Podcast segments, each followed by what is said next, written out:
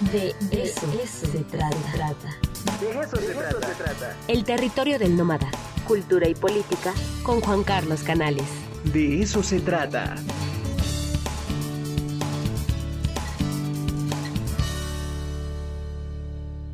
Y bueno, pues ahora sí, le damos la bienvenida a nuestro queridísimo Juan Carlos Canales. Buenos días, amigo, ¿cómo estás? Bien, muy bien. ¿Tú cómo estás? Muy bien, muy bien. Pues ya esperando tu columna y también aquí nos escribe Tommy Cruz, dice, buenos días, excelente jueves, ya esperando la participación de Juan Carlos Canales. Gracias, gracias a ti, a Tom, a todo el auditorio. Mira, hoy eh, voy a hablar de Roger Bartra, ya lo hice en alguna ocasión, pero eh, ahora eh, me voy a referir a la reciente publicación de su autobiografía intelectual llamada Mutaciones, publicada en octubre, con motivo de los 80 años de Roger Bartra o Roger Bartra, como se dice en catalán, como se pronuncia en catalán. Eh, la semana pasada Roger Bartra cumplió 80 años. Eh, el libro es fascinante, primero porque hace un recorrido fundamental por su obra, es una reflexión sobre la propia obra, desde eh, su participación en la guerrilla, su relación con el campesinado, sus reflexiones sobre el campesinado mexicano, eh, su vínculo, te repito, con el marxismo y también, y esto es muy importante y me acordé mucho de ti, Ricardo, su relación con la cultura beatnik. Ah, mira. Eh, Roger Bartra, de joven, fue no solo una figura central del marxismo en México, sino también tuvo un contacto fundamental con el mundo beatnik, amigo de Margaret Randall. Entonces, en la primera parte de su vida, hay que recordar que nació en 1942, está marcada por el marxismo y por el mundo beatnik. Otro elemento fundamental en la obra de, Roger Bartra es la literatura. Y eh, va recorriendo momento a momento estos cambios que según él han marcado su obra. Por eso la importancia de título del libro, Mutaciones. Desde su época marxista hasta la publicación de las redes imaginarias del poder, donde él se abre a un marxismo mucho más heterodoxo, en gran parte no solo eh, por la influencia de Gramsci, sino yo diría del marxismo inglés.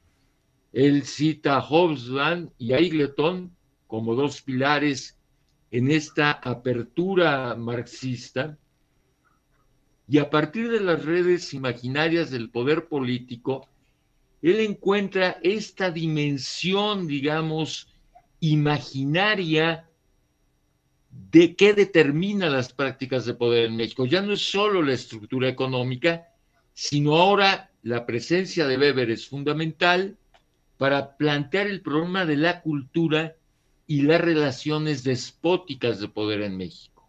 ¿Mm? Este cambio, que se registra en las redes imaginarias, tendría como consecuencia el libro más conocido de él, que es La jaula de la melancolía. Y a partir de La jaula de la melancolía, Roger Bartra va a tener un proceso de universalización que lo va a convertir, yo creo, que en uno de los intelectuales más importantes de México y solo comparable en términos de universalización a la obra de Octavio Paz y a la de Alfonso Reyes. Creo que hoy día Roger Bartra es el intelectual más universal que tenemos en la cultura mexicana y que está vivo. Y de ahí, de la jaula de la melancolía, como él mismo lo dice en esta biografía, esta autobiografía intelectual marcada por tres hilos, déjame subrayarlo. Primero, la rebeldía. Roger Bartra se reconoce como un rebelde. Segundo, por una voluntad de conseguir la verdad y de codificarla. Y tercero, por una marca de extranjería. Roger Bartra se ha sentido siempre un extranjero, lo ha sido de alguna manera. Su condición de hijo de exiliados republicanos en México, como Octavio Paz, también pensemos en, en, este sentimiento de extranjería que marcó la obra de Octavio Paz, también la de Roger Bartra. ¿Sí?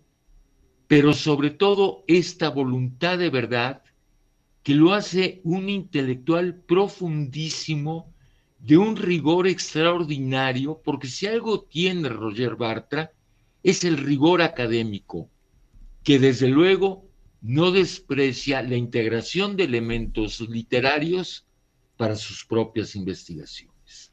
Entonces, en este sentido, Roger Bartra es un intelectual especial porque se mueve entre la ciencia y la literatura. ¿Sí? Hay que recordar, hay que señalar, por ejemplo, uno de sus últimos periodos de investigación sobre la antropología del cerebro. Su libro La antropología del cerebro es uno de los tratados antropológicos, pero con un sustento neurológico impresionante. Y también, junto a ello, el tema de la melancolía.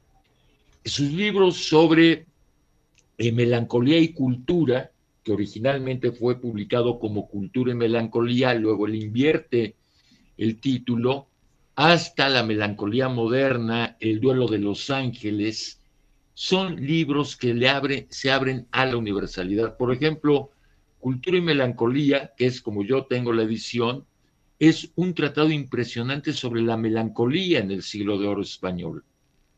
Posteriormente, El duelo de los ángeles es una revisión fascinante al tema de la melancolía en Kant, en Weber y en Walter Benjamin. Y la melancolía moderna recorre una serie de autores modernos que han centrado su obra en la melancolía.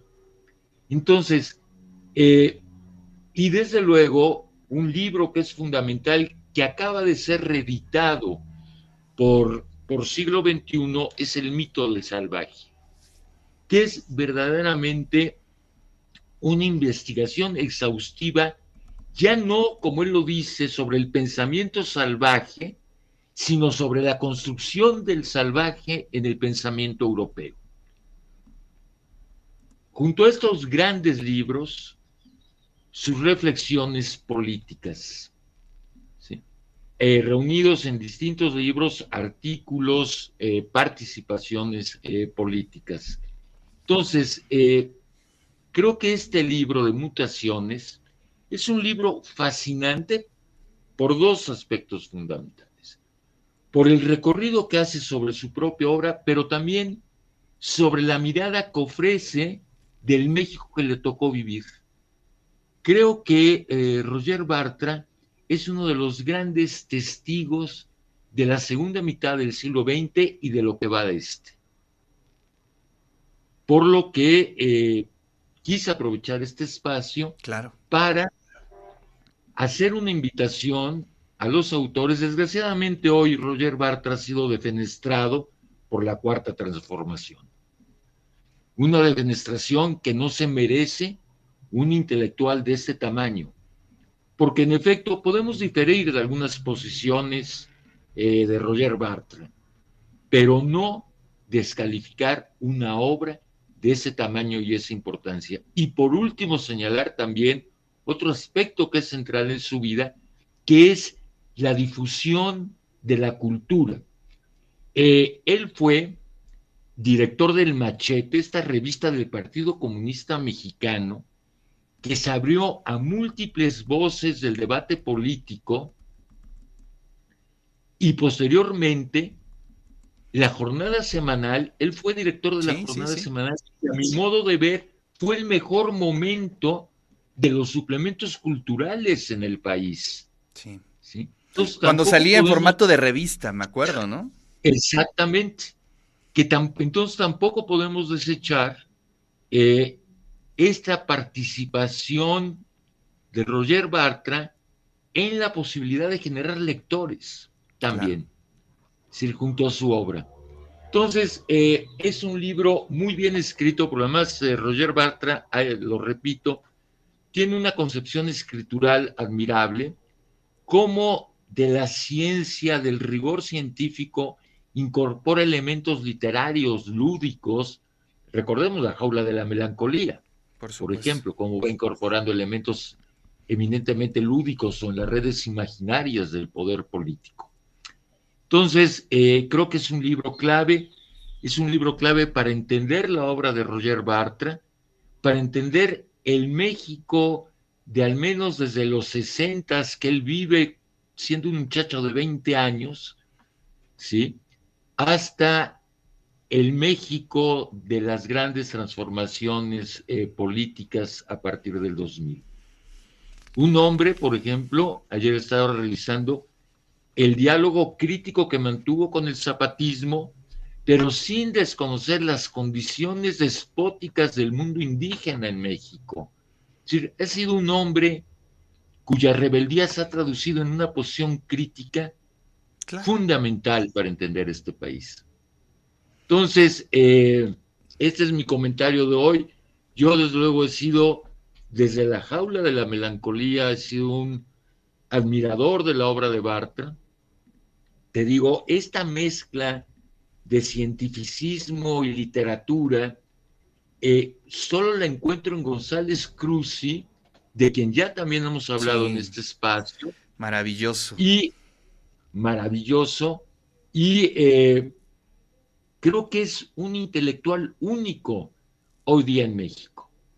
¿no? Además, otro tema que no podemos pasar por alto es el testamento que Roger Bartra, y hablo de testamento en el sentido que, que hablaba René Char, este gran poeta francés, el testamento que él recibe de la República Española, siendo hijo, te repito, de Agustí Bartra y de Ana Muriá, dos grandes escritores eh, catalanes radicados en México hasta la década de los 70, finales de los 70 ellos regresan a Tarrasa, en Cataluña, pero que fueron también una pieza fundamental. El padre de, de Roger fue uno de los grandes traductores mexicanos.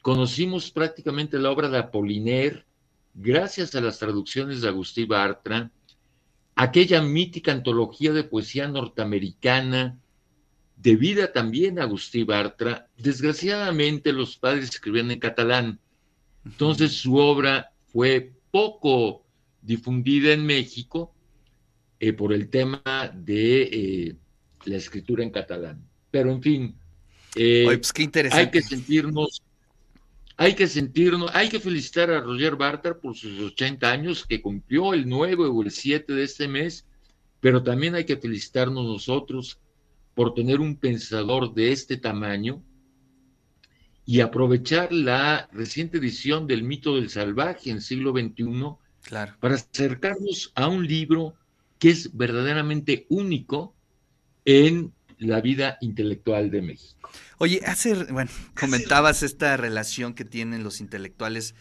con los poderes, ¿no? Este, un poco también le sucedía lo mismo a Octavio Paz en su época, ¿no?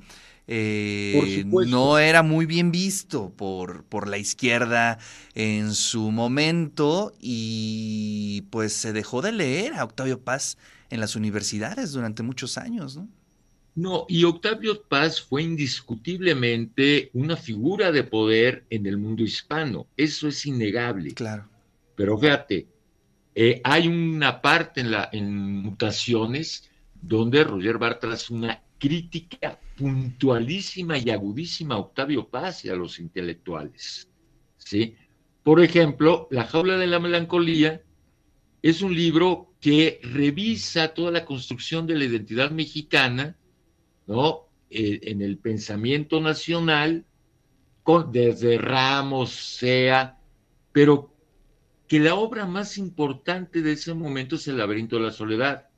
Bueno, hay una crítica agudísima en la jaula de la melancolía, fundamentalmente a El laberinto de la soledad.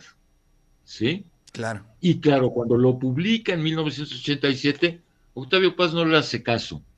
Es decir, lo ignora el libro. El único que atendió la importancia del libro fue Christopher Domínguez. Claro.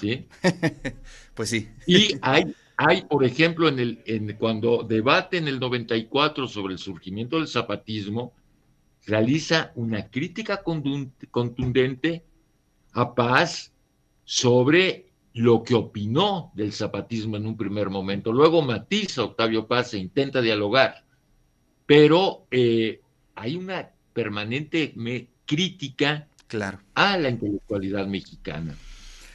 Oye, pues estoy revisando aquí el libro, el de Mutaciones, Autobiografía Intelectual, pues es de los más vendidos en Amazon, ¿eh? Se ve que está eh, eh, permeando mucho entre los lectores, precisamente.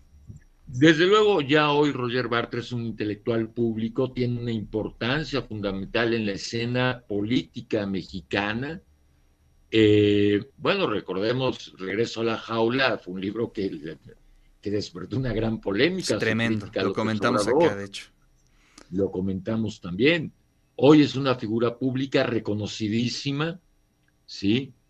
Pero, repito, creo que el mejor homenaje que se le puede hacer a un autor es leerlo. Y en este caso vale la pena leer mutaciones y desde luego vale la pena hacer un recorrido por la obra de este pensador mexicano de primera. Bueno, pues ahí está la recomendación. Buena lectura para este fin de semana. No, bueno, no nos alcanzará un fin de semana para leer este libro. Creo que un poquito más, porque son de esos libros, creo, que hay que leer con lentitud. Pero bueno, te mando un fuerte abrazo, Juan Carlos. 450 páginas. Es grande. Gracias a ti, Ricardo, y buen día a todo nuestro auditorio.